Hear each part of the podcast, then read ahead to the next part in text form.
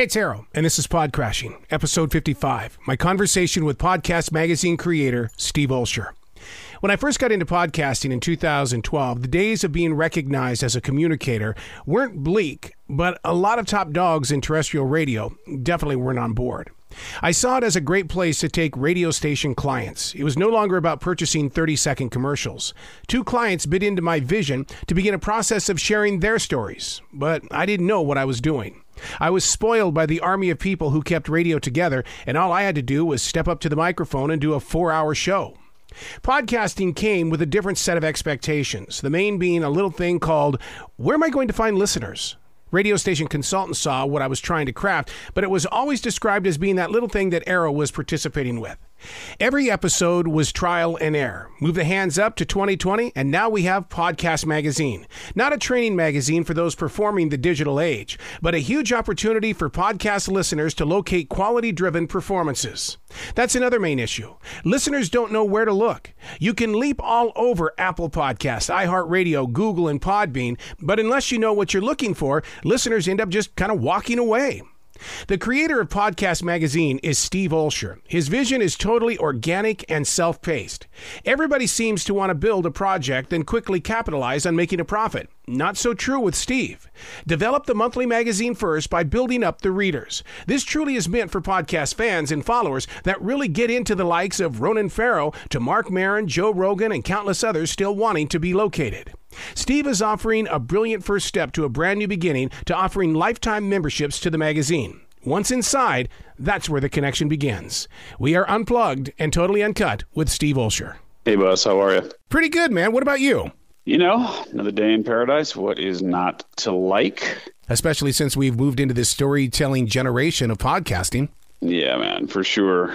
The age of podcasting is evolving so quickly that the day of Marc Maron and Joe Rogan and even Howard Stern, people are getting better and better and better at the craft.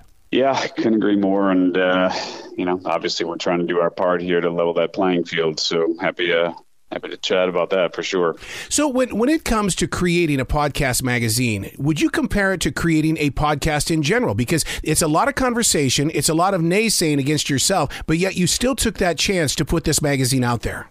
You know, it's a good question, man. Um, what I would say is there's certainly similarities between what we're doing with the magazine uh, and what you do with a with a podcast. However, there's also a marrying of the medium, right? I mean, you've got you've got podcasting, which has a very traditional look and feel, and then you've got magazines, which also have a very traditional look and feel. So, for us to do what we're trying to do here uh, and do it effectively, we need to honor both cultures, really, and the histories of both media. So it's um, it, it's a bit of a dance, but there's definitely unique elements to to both. I got into podcasting because I was that guy that was in the production room at iHeartMedia that wanted to take clients to a new level, to bring them more than just a 30 or a 60 second commercial. And then all of a sudden everybody goes, Well, what are you doing? And I would explain it to him and, and they would laugh. But but it is changing, right? Um, we could hope. I mean, you know, there's definitely there's definitely folks who still look at podcasting as just let's just call it this cute little closet hobby of a, of a few wannabe radio broadcasters. And there are still plenty of people in the radio space specifically and broadcasting in general um, who who look at podcasting with uh, let's just say their noses up in the air a little bit. You know, they, they still see it as just this cute little amateur ham radio type of opportunity uh, as opposed to really being on the on the level of a professional grade broadcast. So.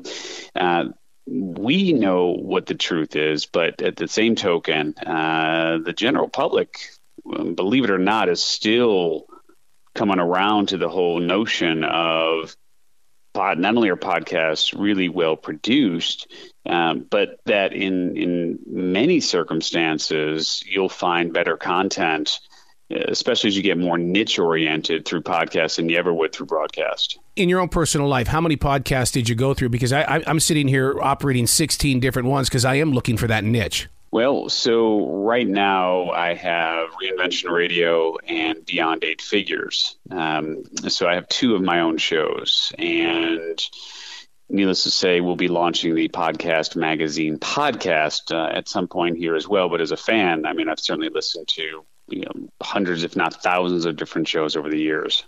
One of the things that seems to be missing from the podcast generation, and this is the only reason why I created an iHeartRadio channel called Pod Crashing. I was actually going to go on there and be like a movie critic for podcasting, but then I chickened out because I don't want anybody to come after me. Yeah, you know, it's interesting, right? So part of what we're doing is uh, in Podcast magazines, uh, as I mentioned earlier briefly, that we're really leveling the playing field to try to help with discoverability and, and helping shows get into uh, that. It's let me just put it to you this way: there's an ascending spiral in podcasting where once you have a popular show, which a lot of folks obviously do when they bounce folks from other platforms into the podcasting landscape. They break into the ascending spiral, of the charts uh, of Apple or Spotify or Stitch or whatever it might be, because they're basically just saying, hey, fans from here, come over here. And those folks start rating and reviewing and subscribing to those shows, and they end up in the in the charts. And so as new fans find the the medium and they start looking at podcasts, they see those shows, those shows get more ratings, reviews, downloads, subscribes, and they stay in the charts, right? So it's this ascending spiral that's really hard for most shows to break into. So, you know, what we're doing is a few things to help in that regard. One of the things that we're doing is a review of shows. Uh, each category director will review a show in their category that's called Under the Radar. So that was originally designed as either under the radar or overrated. And what what we were going to do with overrated was take on some of those bigger shows and say, you know, hey, it's it, it may be in those you know in those top charts there, but it doesn't mean it's a show you should be listening to. so, but at the same token, we kind of chickened out a little bit on that too, and we may readdress that. But for right now, we're just sticking with under the radar. And you know, look, the reality is, we, we don't want to knock the bigger shows who have done what they have done to really help put podcasting on the map. So even though we may not be the biggest fans of some of those shows, they still have done their part in helping to to bring podcasting into the mainstream. So many people want to instantly monetize it. They don't understand that there's a process to the progress. How do you help somebody as they're growing forward that you're going to have to put in your time?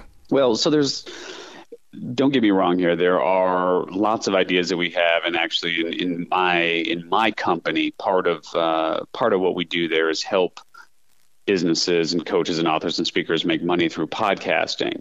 So we we do offer those services, but what I want to be really clear on is that Podcast Magazine is really designed for the fans. Oh. So this is not a magazine that is geared towards podcasters per se or towards the industry per se. What we're really doing is the best analogy I can give you is Sports Illustrated right? We're really taking folks beyond the microphone and into the lives of podcasters they love and deeper into the stories that podcast fans can't get enough of.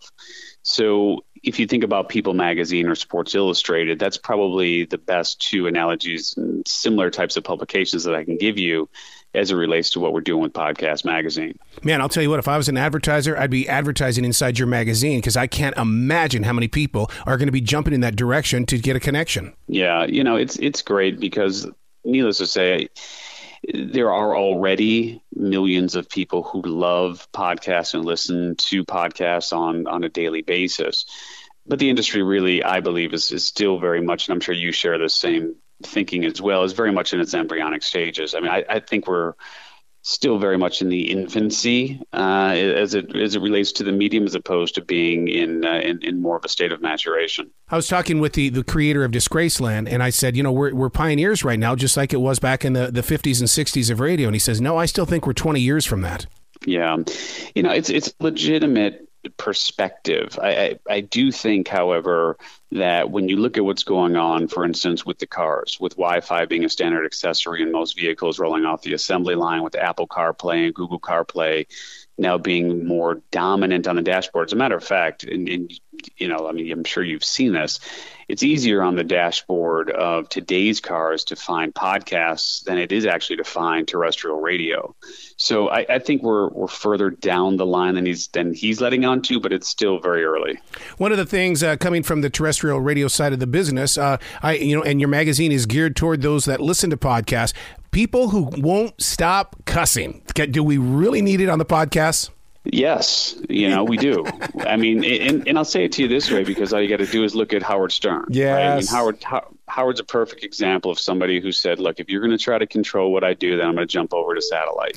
and so, did that work out well for him financially? I think it worked out pretty darn good, right? So, so the truth is the the, the fact of the matter is that with the, you know the FCC and so on and, and really censoring what takes place through traditional broadcasting means it's it's fine and there's a place for that but at the same token we don't want to restrict that freedom of speech and so if it's not your cup of tea find a different podcast. There you go. What's the best way for someone to find out more about you especially when it comes to advertisers? Uh, well you know let's let's get folks uh, to the magazine first and then if they decide they actually like it we'll figure out advertising later but um, we we wholeheartedly uh, recommend that folks grab a free lifetime subscription while they can uh, and we are offering that right now at podcastmagazine.com. So, podcastmagazine.com. Keep it simple. Dude, I would love to create a platform with you uh, that each month, as you do your podcast magazines, if you want to ever just come back on the show and just talk about what your features are,